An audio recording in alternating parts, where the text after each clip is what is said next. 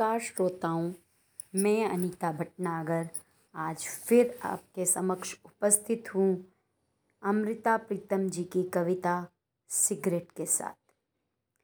प्रेम और भावनाओं से भरी कविताओं की बेमिसाल कवित्री थी अमृता प्रीतम।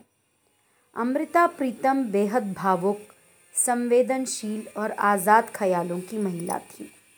उन्होंने वह जीवन जीने का साहस किया जिसकी वह कल्पना करती थी।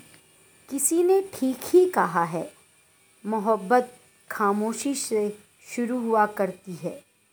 वैसे भी, जहाँ इश्क बयां करने के लिए लफ्ज़ों की ज़रूरत पड़े, वो मोहब्बत कैसी?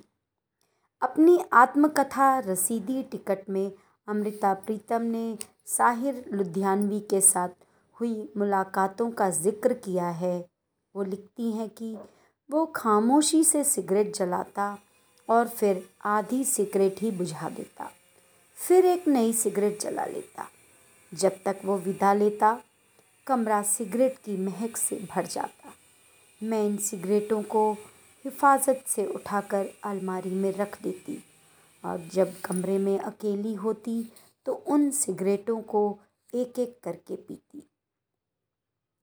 मेरी उंगलियों में फंसी सिगरेट।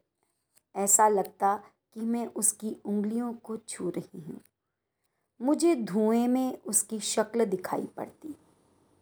ऐसे मुझे सिगरेट पीने की लत पड़ी।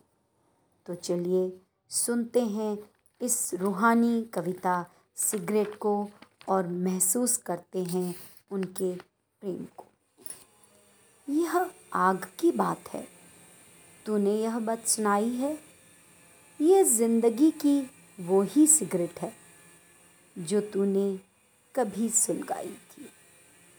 चिंगारी तूने दी थी, ये दिल सदा चलता रहा। वक्त कलम पकड़कर कोई हिसाब लिखता रहा। चौदह मिनट हुए हैं, इसका खाता देखो। चौदह साल ही हैं, इस कलम से पूछो। मेरे इस जिस्म में तेरा सांस चलता रहा। धरती गवाही देगी, धुआँ निकलता रहा। उम्र की सिगरेट जल गई, मेरे इश्क की महक कुछ तेरी सांसों में, कुछ हवा में मिल गई। देखो, यह आखिरी टुकड़ा है। उंगलियों में से छोड़ दो। कहीं मेरे इश्कुए की आँच तुम्हारी उंगली न छू ले। ज़िंदगी का गम नहीं, इस आग को संभाल ले। तेरे हाथ की खैर मांगती हूँ, अब और सिगरेट जला ले। धन्यवाद।